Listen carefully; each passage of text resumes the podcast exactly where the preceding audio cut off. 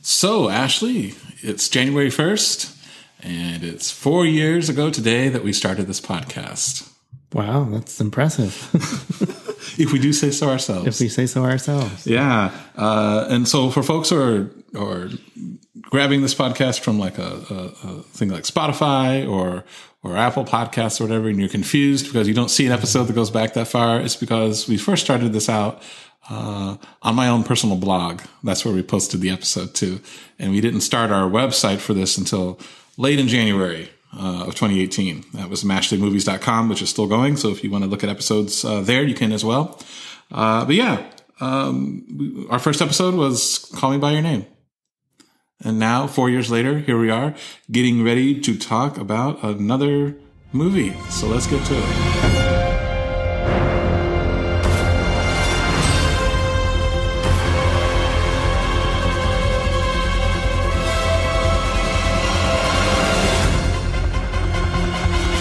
Hello and welcome to Mashley at the Movies. I'm Ashley, I'm Matt.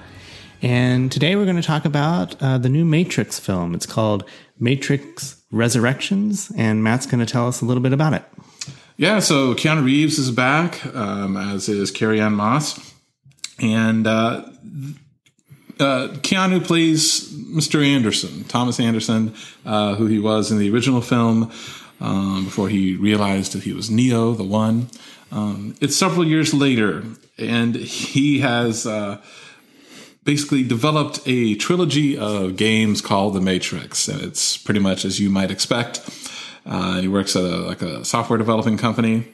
And it gets very meta because his boss calls him into the office and says, Hey, Warner Brothers wants us to work on a fourth Matrix. And so Mr. Anderson's a little weirded out by it. In fact, he seems kind of weirded out by everything. Um, in the meantime, we see uh, very similar things happening as we did in the previous um, Matrix movies, particularly the original. We see agents.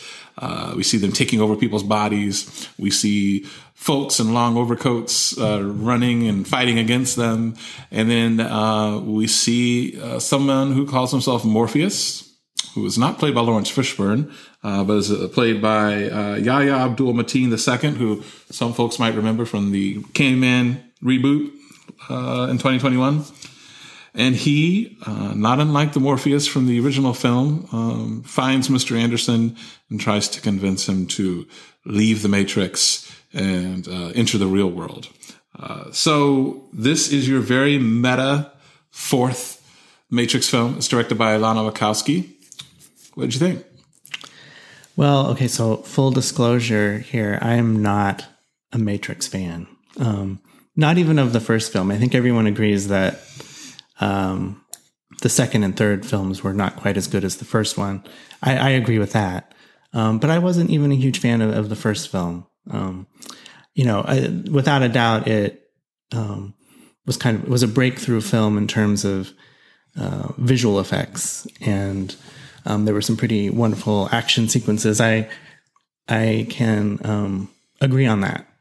But um, the story always left me cold, and the characters I was never interested in, and they just always seemed kind of humorless and um, and the look of it. The and I was reminded of the look in this movie because this movie looks completely different than the original Matrix, um, and they they show various little quick snippets of the original Matrix films in this one, kind of little flashbacks, and it had the original film had that kind of um, green tint, grainy look to it that I was never a fan of. So, okay, so going into this movie, I was I'm not a very big fan of this. So I don't know if this movie is really intended for me. Um, but okay, just evaluating it on its own, I kind of liked the the meta aspects that you talked about.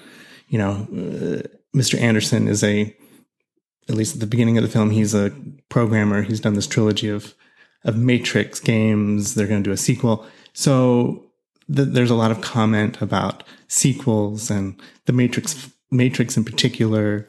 So I, I thought that was all kind of interesting. Um, not very, not what you would expect from a Matrix movie, um, but interesting nonetheless. Um, when it gets more like a Matrix movie, um, I really lost interest and thought it was kind of boring, to be honest.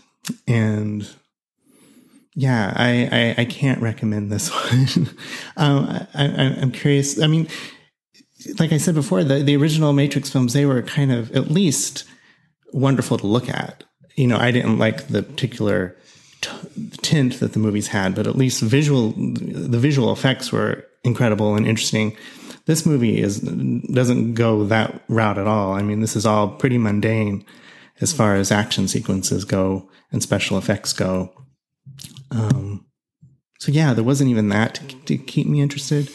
And I feel like if you have, and it's been years since those original movies came out, and uh, I feel like I needed to have watched them more recently, maybe to to really understand what was going on because I was confused sometimes. But um, but but two, it doesn't do much to get you invested in the character of Mr. Anderson or Trinity, which who and Trinity kind of becomes a, a focus of the film.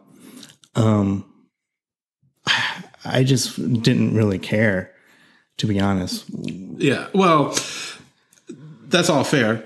Uh, and it, I haven't seen the original Matrix movies either for, for quite a long time. I mean, I think I only ever watched numbers two and three, um, all the way through anyway, at the theater when they came out in 2003. And the original movie, it's been a while since I've seen that too. Uh, that said, um, I feel like I kept up with this story and some of the flashbacks. I, I, I mean, honestly, I do think it helped to have literal snippets of, of flashback to the original films. Um, it kind of fed your nostalgia uh, stomach, you know, that, that I think is what all these reboots are about. That, uh, but also I loved the meta commentary, which I didn't think I would. I mean, I was aware of it going into this movie because people have talked about it, and it's kind of a negative thing people have said about it. oh, it's too meta. I actually think they handled it well here and it, it, it, that may be because I have this thing where I'm I'm kind of I mean here they acknowledge look we're doing a fourth Matrix movie. I mean this is a this is something that we're doing and this is you know we're in an era of reboots and and sequels.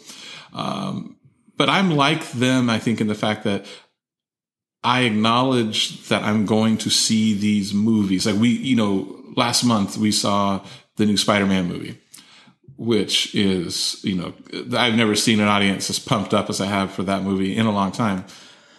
And yet, a lot of that movie was, oh my gosh, do you remember this? do you remember that person? Oh my goodness, it's been, and, and you know, that's what a lot of movies have been lately.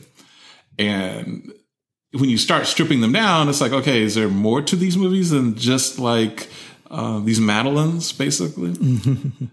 And no, uh, there isn't in, in, certain cases, or at least very little. And I think this movie acknowledges that. So I, I appreciate that. Um, Keanu, I, I, love. I really have kind of developed a fondness for Keanu over the years, and he's he's really good in this. I like uh, Yahya Abdul Mateen as the new Morpheus. Carrie-Anne Moss, I think, is is maybe honestly the weakest of the links here. Um, I don't know whether that's really her fault or just how they've written Trinity uh, for this, but I'll get to more about that in a moment. Um, Neil Patrick Harris as the analyst, I think is great. Jonathan Groff as the new Agent Smith, he's also good. Um, the direction, so it's interesting. I read something after we watched it that said um, there was no second unit on the action scenes, that Lana Wachowski just decided to direct the whole thing. And I don't pretend to have a deep working knowledge of film production here, but the fact that like uh, there's a, a, second unit missing from the action scenes, I think s- sort of answers a question I had about why the action scenes were not as good in this one as they had been in previous ones, particularly the first one. I mean, the first Matrix movie, those action sequences were were on performance pieces. They were works of art, cinematic works of art. Um, these action scenes were I don't think they're as bad as I've heard some people say that they are, but they are uh, artless, I think, and that's that's a shame uh, if you're comparing it to like you know the first Matrix movie. Um, what's her name? Uh, Jada Pinkett Smith is in this. She's reprising a role she had in another Matrix movie, and her old age makeup is not good. um, I know some people who have, you know, seen the Matrix, the, the third Matrix movie more recently than I did. Um, mentioned how uh, Neo and Trinity's characters died at the end of that one, so how could they the how could they be in this one? They do answer that. I think it's probably a, a weak point. It's kind of weak sauce. But again, this movie is meta enough that it, it, it's acknowledging the fact that, like, hey man, look, this is just what we're doing now. We're everyone's doing uh, reboots and sequels, so this is ours. And yeah, every you know things have weak explanations. So I don't know. Um, I will also say too, I agree with you that when this movie kind of became a Matrix movie toward the like the back half, one, it felt long. It, it, this movie needed to have been trimmed a little bit. It's, it's, two and a half hours. It shouldn't have been that long, but it felt too long in that part. But also, um, that said, I liked it because the undercurrent of this film is, uh, I'm just going to be sappy here. It's about love. It's the Neo and Trinity love. And that is something that developed over the course of the original trilogy, and I was never really into. I just never felt like a big chemistry there. I didn't really, I didn't, I couldn't care less about that. But I don't know. I was, trying. you know, we watched this last night, and I've been trying to think about why did that love story in this movie impact me more that so than it had in the past. And I don't know. Maybe it's the passage of time. Maybe it's just the fact that you know they're older, we're older. The the way that the story unfolds uh, for their characters kind of maybe that drew me in more. But I, I, was really sort of moved by that being kind of the underpinning of this. Um, and this is a movie that I don't pretend to fully understand. But sometimes there's movies that come along that I don't fully understand, but I'm experiencing them in the moment. And I'm just kind of along for the ride. And I'm like, okay, well, I don't know what this is exactly and, and what's going on, but I'm I'm with it. And that's kind of what I felt like with this movie. Yeah, that that relationship between Neo and Trinity did not resonate with me. Um, but I, I do appreciate that the movie tried to take a different path and, and kind of make that the focus. But the problem is it becomes the focus, and to me, it, it didn't resonate. Um, I thought the I thought the acting across the board was was pretty good. I really liked Neil Patrick Harris as the analyst. Um, I don't know. I disagree with you slightly about Keanu Reeves. I, I think he's an immensely personable actor, and um, I, I, do like him a lot. But he has some scenes in here that are kind of embarrassingly bad. Um, Ouch. he just isn't a great actor sometimes, um, but you, you can't help but but love him. Um, so yeah, I don't know, it, and I kind of expected that going in. It, the acting, I would say, is what you might expect in in this movie. Um, yeah, yeah, I'll, I'll, I'll admit, Keanu, you know, he's he's no Laurence Olivier, but like I said, he he's he's pretty lovable. He's he's um, I, I liked him. I don't know. I thought he he he did what he needed to do. It, it was interesting to see some of those brief snippets from the original film, just to see you know how how, how much people have aged, you know, mm-hmm. I guess it happens to all of us. I mean, the, the, the Matrix, I'll be honest with you. I mean, just, just since we're talking about this movie, I'll just say here for the record, I'm someone who did not expect nor like or fully really appreciate uh, sequels for the Matrix movies. I thought, you know, when I saw the original Matrix movie at the theater in 1999, one, I thought it was really 90s. I mean, and, and I mean that in a good way. Um, but it was really 90s and I liked it and I thought it was a good self-contained story. And I did not expect or think there would be sequels.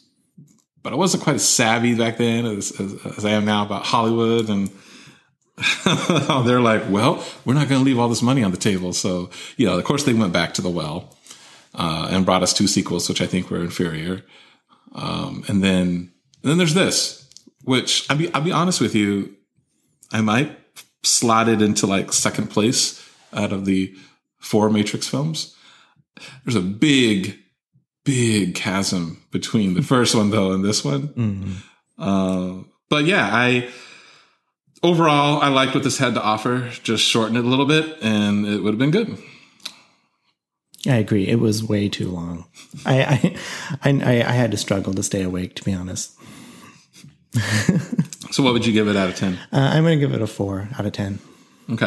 I'm going to give it a six. So, our score is a five. Uh, it's on the tomato meter. It has a 65% fresh rating from critics and a 64% fresh or audience score. Uh, so, yeah, that is The Matrix Resurrections. And uh, thank you for listening. And we appreciate your listenership as always, and uh, particularly as this marks our four year uh, anniversary. Yes. Thank you for listening.